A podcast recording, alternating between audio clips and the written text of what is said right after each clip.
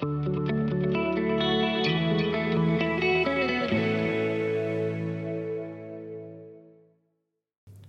to the CRR podcast. My name is David Foster. I'm joined today by Monty Marsh and Krissy Metz, and we're going to talk a little bit about the precast products and industry that we're involved in. Start things off, uh, Chrissy, you want to tell us about yourself a little bit? Yes, um, I, uh, I came to Contractors Materials in 2013. I, uh, I came from Contech. I worked with precasters for about seven years in the Great Lakes region, which was uh, Michigan, Ohio, Minnesota, Wisconsin, and Indiana, and Illinois. And uh, they were reorganized and found CMC. And um, when I got onto the company, I actually was in heavy highway for two years. But in those two years, I had people contact me through Facebook uh, because I had been gone from Contech for six months and had a lot of good relationships with precasters. So I had people find me, and when I got to CMC, started relationships there and started getting them to buy rebar from us and started to bring precasters on. So um, I've been there almost uh, 10 years now, and we probably have over 45 to 60 precasters, I would say. A lot to do with Monty Marsh also coming on six months after I did. Uh, he was in precast also um, selling uh, different products to them. So Great, great, great. Monty, do you want to give a little bit about Sure. your backstory? Um, I started in precast with a company called Price Brothers. Then after I left them, I took a few jobs, and I joined Dayton Superior in '83, and uh, traveled around the country quite a bit with them, working in different uh, parts of the country. And I worked with them for 30 years. I did a lot of work with a lot of precasters the last 10 years with them.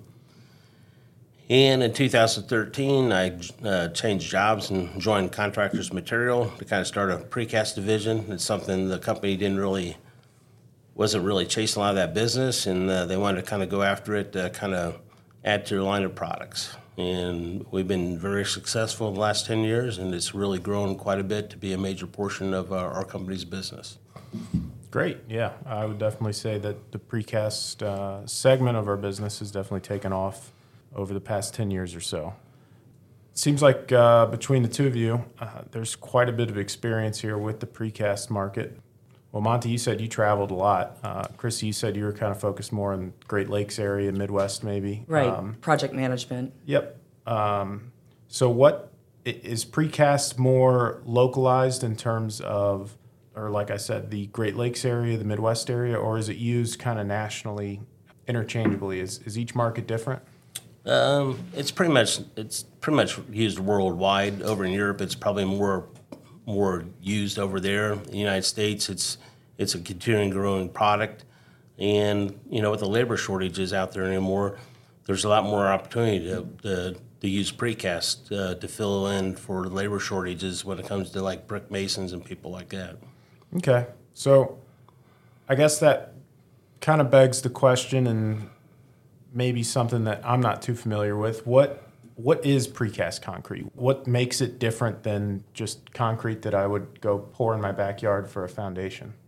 Uh, precast is uh, basically a pre- prefabricate, pre- prefabricated concrete products, which is poured in a location in a controlled environment. So the quality of precast is the it's a much higher quality than a cast-in-place type project. Plus, they can do precast way in advance of a job, and when the job's ready, instead of setting up on a job to pour in place, they can deliver the products right to the job as needed. So it could be a lot more timely to do one of these types of projects. Right, and with temperature control inside the plants, they can pour year round, whereas you can't really do a cast in place sub below zero degree weather. So having it inside, you know, plants is also a great idea because, like I said, they can pour year round. So Sure, yeah. We're recording this in the winter, and uh, I know single digit degrees outside the past few days, and concrete blankets uh, aren't necessary inside. So Exactly. that is nice. Okay, uh, so as far as the precast industry as a whole, where is it really used? I mean, is it going to be used for anything and everything? You said that it's a higher quality product, which is great, but does that lead it to being used in specific areas, or is it kind of a uniform application?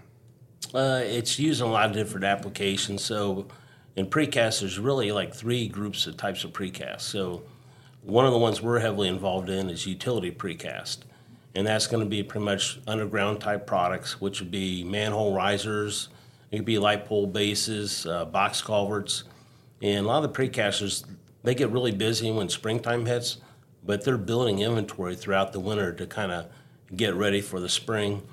Next type of precast is more structural precast, which will get into like warehouses, bridges, uh, parking garages, and those types of products. And the third type of precast is more architectural precast, which gets into really high quality type precast products where they'll play around with different finishes with for like form liners. Uh, they can get into like uh, thin brick, so they can actually make a, uh, a thin brick can actually make a building look like actual brick. Uh, and then they get into like colored concretes, uh, colored aggregates. Architects can get real creative when it gets into uh, architectural type precast products. Interesting. Okay, so there's a lot of information there, um, and it actually got me to thinking of a couple questions. So you said something about them building almost an inventory during the winter months. I think you were referencing more of the underground utility work, but is that a lot of similar products? Is it more of a a shelf product you can purchase and just put into the ground, or is it something that each job or each project is unique? Uh, the septic tanks, I mean, those are kind of not to minimalize, but they're kind of cookie cutter. There's so many sizes. There's four foot, five foot, and the manholes six foot. So those things, I think they just mass produce a lot, and when people need them, they can just pick them right off the property with, you know, grade rings or cones, whatever they would need. So Okay, so there is a lot of uh, interchangeability there. Um, that's that's good to know. And then what about? You also mentioned more structure and then architectural precast as well. I would imagine that that's going to be more uh, job specific, more custom, more regulated. I guess you could say even utilities would be regulated. I guess at that point. But if standards are similar across the board, then you're going to be able to build that inventory. So with architectural precast, you know, are they the ones casting these uh, gargoyles on the side of the building or something like that, or is that more of a separate thing away from precast? Well, no, they can get into doing stuff like that. There's really, when they get into architectural precast, it's really the imagination of the architect on what he wants to do and create. And most of these high-end precasters will find a way to create something, whatever the architect, you know, designs. Well, I've seen I've seen like huge planters in front of like colleges. Yeah. That and also benches. Um, we did have an architectural precaster that he had. Uh, he did some actual some trees, uh, precast trees.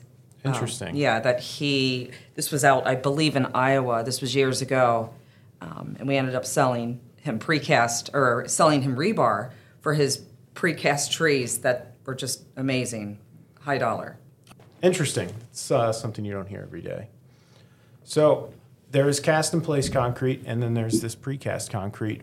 Are there any other benefits when it comes to cast in pla versus cast in place? Uh, I know cast in place, you're you're dealing with uh, a lot of labor, whether it's uh, called a bridge deck uh, or something, or even just a parking lot where you're tying in a bunch of those the rebar. Cement trucks line up down the street just to dump everything onto it. Is precast similar, or do they have their I would own? say it's a time savings for sure to have a structure brought to a job rather than, you know, taking a whole day to form something up, pour it, let it sit. I mean, I could see a time savings, convenience. Yeah, like when they get in like doing a bridge job, you know, they may pour these bridge beams like two or three months before, you know, they actually need to be set on a job site. So, you know, if you go out to cast the bridge deck on site, you know, it may take a month or two months just to, to pour it on site. So, you know, versus like taking out bridge beams and stuff like that, they still have to cast the deck, but it speeds speeds everything up a lot quicker. Sure, you're not letting each individual component have to cure on site and then wait for the next piece. You can almost put it together like Legos. Right. I mean, you've hit, you have forming, pouring, stripping forms. I mean, there's, I would think that's so labor intensive rather than just a truck coming with, you know, a boom to go ahead and drop what you need. Gotcha. All right. Very interesting. Okay, so then kind of pivoting a little bit, um, we talked about your two involvement in the industry. Um, how does our company, CMC, MMI, CRR, what, what role do they play in the market? Um, well, CMC is a family-owned business, and we've been around since 1907, and we're still a family-owned business. So one, I think one of the big things since we both joined the company, they have been very flexible on trying to grow the business. So if they see a need that a precaster has, they're willing to invest the money and equipment uh, to fill that need versus a major corporation that we kind of compete with a lot of cases and they have to go through a lot of politics to be able to, to quickly adjust and i think that's a big thing working for this company is uh, it's just you know if, if we need to purchase some type of asset or something like that to help a precaster move forward in their job they're willing to take that leap and and, and in the risk to do, go that direction Sure, it's something that's uh, I would say pretty much taught in business school these days. Is you know, a smaller company has the advantage in being agile and with their innovation and their ability to, you know, uh, pivot when the time's needed versus a large corporation where there's, like you said, a little more politics involved and uh, especially with asset management and things like that. So interesting. With that, I know you know, cast in place concrete has not specific, I should say, but more standard shapes, more standard layouts, standard tolerances, things like that. With the quality aspect that comes from precast, um, is there any uh, tighter tolerances, unique shapes, unique uh, aspects to the steel products that are going and being involved with these? Well, they do have a lot more tighter tolerances because you're pouring your product in a form, so you need to make sure those products fit. And with a lot of automated equipment that we have at all of our locations, it kind of gives us the ability to do that. And then when we get into custom wire products, we have a lot of automated equipment that is very precise on how it bends wire. And, you know, we get compliments on our hoops and stuff like that on how round they are compared to other people's products. Okay. Right. So- I mean, and like the 50.5 inch hoop, we had a precaster out west that needed one that was like a 51. And we went ahead and, and we were able to, you know, get a template and make that for them. So that's how tight the tolerance was. They couldn't go with a 50 and a half. They had to go with, fi- so we went ahead and, and it ended up being lucrative. You mentioned the forms. I have to think that ensuring that there's enough concrete coverage, really inside and outside, if you're doing some sort of uh, like a manhole riser, that's going to be pretty critical. You don't want the steel itself just sitting either outside or inside. Is there anything else besides the steel products that we're involved with? Uh, some of the products that we make, I don't even think in a precast application. I don't even think you do like import in place. So one of the projects that me and Krissy worked on was a railroad tie project for fast rail, and I mean it was a very complex little welded cage that we had. It's like a two part cage, and I don't even think you could do something like that and pour it in place. So it gives us the ability to do a lot of really custom stuff with our weld shop and it gives us a lot of flexibility to try to meet a customer's needs in, in really custom type products. So you mentioned the weld shop. Is welding a common thing that's done? Is there heavy application of welding involved with the precast industry to kind of get basically steel products formed and then the concrete formed around it? Well, our welding department, what it does is, um, especially the last few years of the labor shortages and stuff like that, we make welding mats for precasters. So instead of them taking all their rebar and cutting it up and trying to make a mat, we actually have a mat that we'll put on a skid where they can just pick up, throw in the forms, and pour. So it's really a big labor savings for those guys.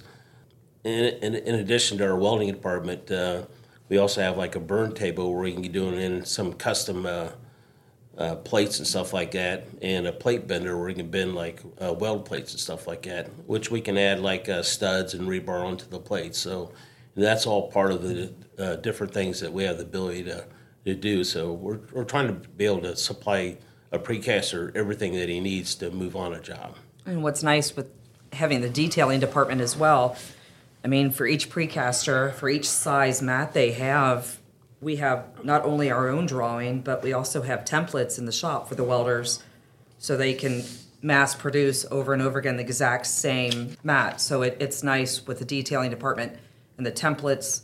So we have everybody's mats cataloged on file. So it's just an easy, here's the code, and the guys can just produce. Great. No, there's something to be said for having a visual image of what you're supposed to be making in front of you while you're making it. um, Right. so that you're continually making the same part over and over. That's for sure. All right. So, a few other products that were listed here that we didn't touch on that I know make up a big portion of what we do are some of the threaded products. You know, we we have quite a few threaders here, but maybe some people don't fully understand what we're capable of when it comes to threading rebar and other products like that. Yeah, you're, you're correct on that, Dave, because uh, a lot of people don't really realize how much threading we really get into doing. I don't even know how many threaders we have, but they're they're pretty much at every one of our plants, and we have the ability to do. In the past, we've basically been doing uh, cut thread, but now we have a lot of roll threading uh, equipment in all of our locations, and so we can we can roll thread some pretty nice sized bars. And something's kind of unique. We can even do a roll thread for uh, NC thread and coil thread, and coil thread's kind of unusual uh, for a lot of people to do. So we can do that on, you know, regular smooth bar or plain bar, plain rebar or epoxy rebar. So it gives us a lot of flexibility on those precasters. Want to make, you know, secondary pour connections. We have the ability to supply, you know, the secondary type bars.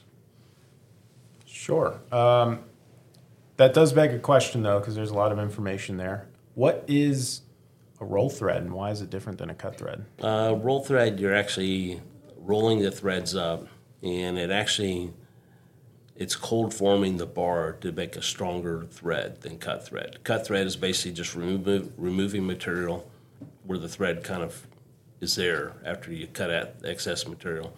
Where the roll thread, you're forming it up, and it strengthens and increases the strength of the thread. So you can get a stronger splice then at that point. Correct. Okay. Good to know. So uh, if there's definitely an application for that requires that stronger splice, a roll thread seems to be the better way to go. And then you mentioned something about coil threads. You know, what, what makes a coil thread different than like an NC thread? Uh, coil thread is like a very coarse thread, and it's not. I mean, there's a few states that require a coil thread for their connections and stuff like that. It's not too common, but it's just something else that we can offer that uh, very few other companies have the ability to do. Are these coil threads? You mentioned that some states require them. Um, is it like an interchangeable product for uh, a roll thread or an NC thread? Is it, or is it uh, something you know a completely different application that's being used It- for? It's it's pretty much a completely different application. So it really depends on, you know, what they cast in the concrete, what kind of insert that's in there, and usually they're typically for a secondary type connection. So with these threaded bars, is it just like a standard application where they're doing it, or is there any special things that we can use or value added we can that can accompany these threaded bars? Uh, well, with a lot of the precasters, um, it's it's not specific sizes. We can bend.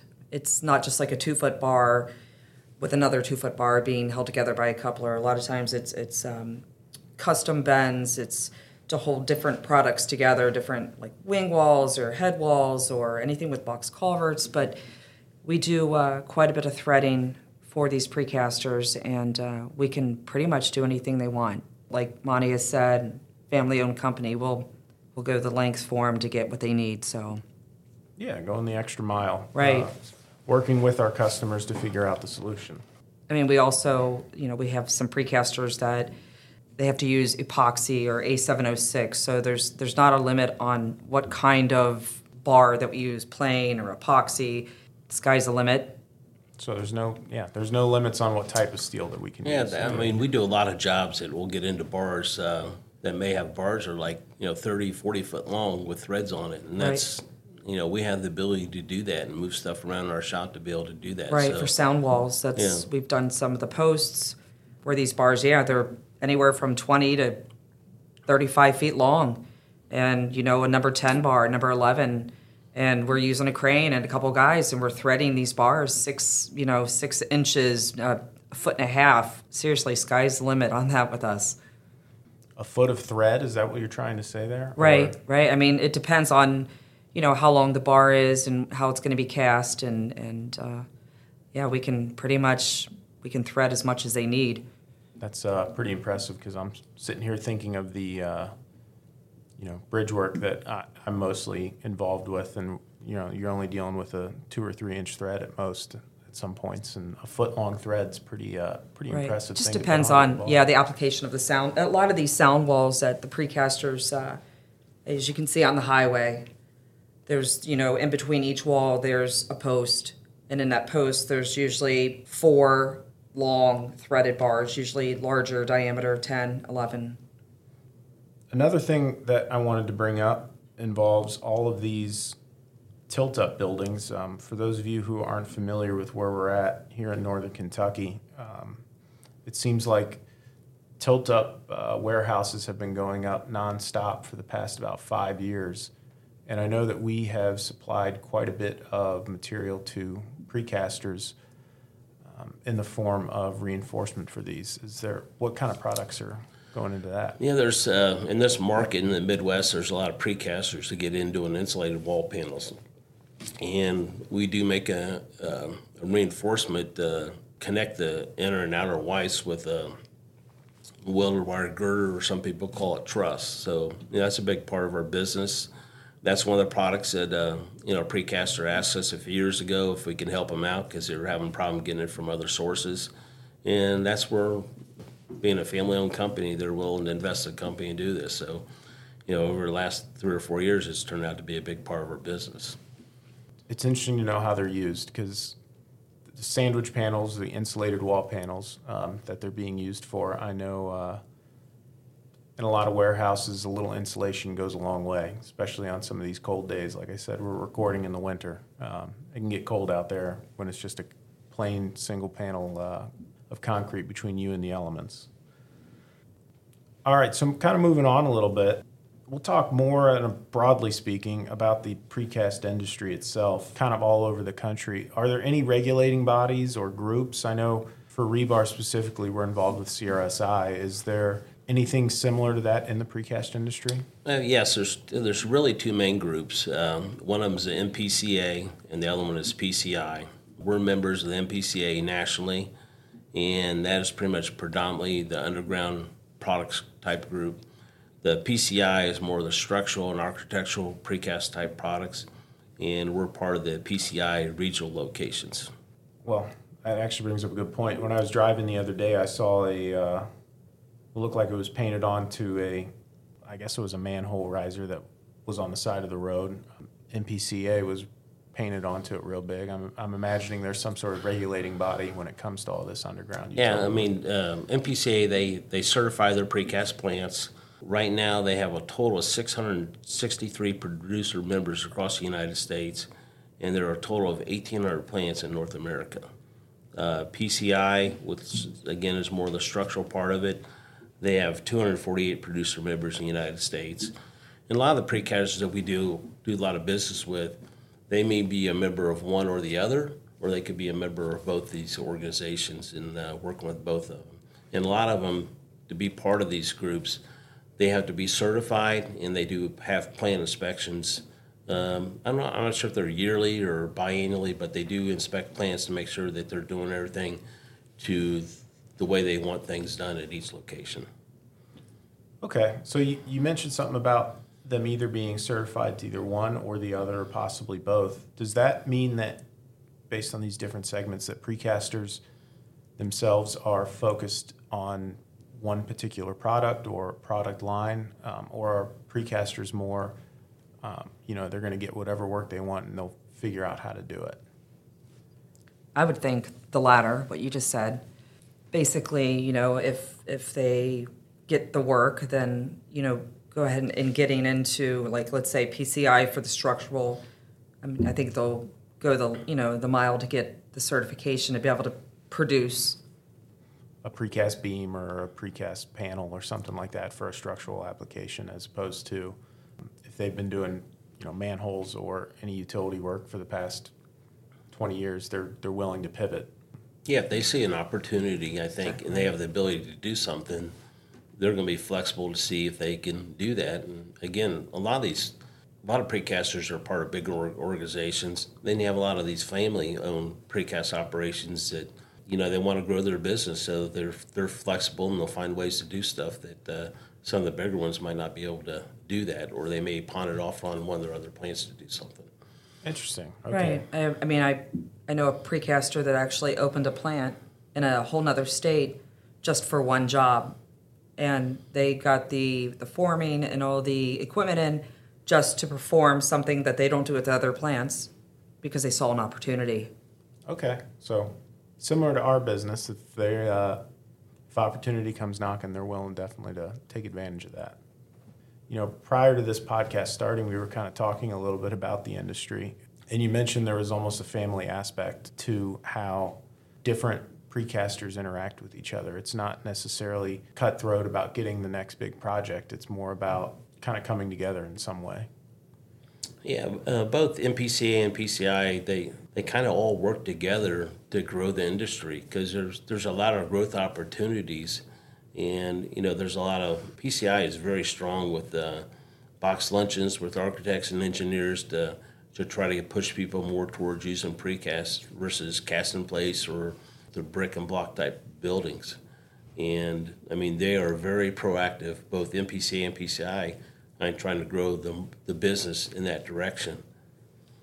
Yeah, uh, I mean, you mentioned that uh, it's growing in the U.S., so I would imagine that these organizations taking the lead and kind of gathering everybody together to lobby for more precast is definitely going to help and probably the right path to take. With these two organizations, do they have any sort of public-facing ways to get information out? Uh, you know, I'm thinking like trade shows, things like that. PCI and NPCA, they kind of joined together a few years ago. Uh, NPCA has always had a precast show. It's been going on for probably like, I don't know, probably close to 50 years now. And probably in the last three or four years, PCI kind of joined to be part of that same group. So they annually they have a, a precast show. Usually it's in uh, the first quarter, usually in February, and it it's getting a bigger bigger draw every year. And then both organizations usually have like a fall convention that they have. And the other show that we, we really belong to too is the World of Concrete. So we actually will be at the World of Concrete show and the Precast show coming up uh, in the first quarter of almost every year. All right, so you guys will be available then to uh, answer any questions that people might have if they stop by a booth or if you're walking around, just to interact with previous customers, future customers, and current customers, right? Correct. All right, so kind of wrapping up, I just wanted to say, you know, I, I appreciate the time that you guys had, kind of talk about some of the products and the industry a little bit. And for any of those listening, feel free to stop by one of our booths at the World of Concrete or the Precast Show or any of the smaller trade shows that we might be at to discuss any of these products or capabilities. Uh, hopefully, we can help you out in the future. Thank you all. Thank you both. Thank you.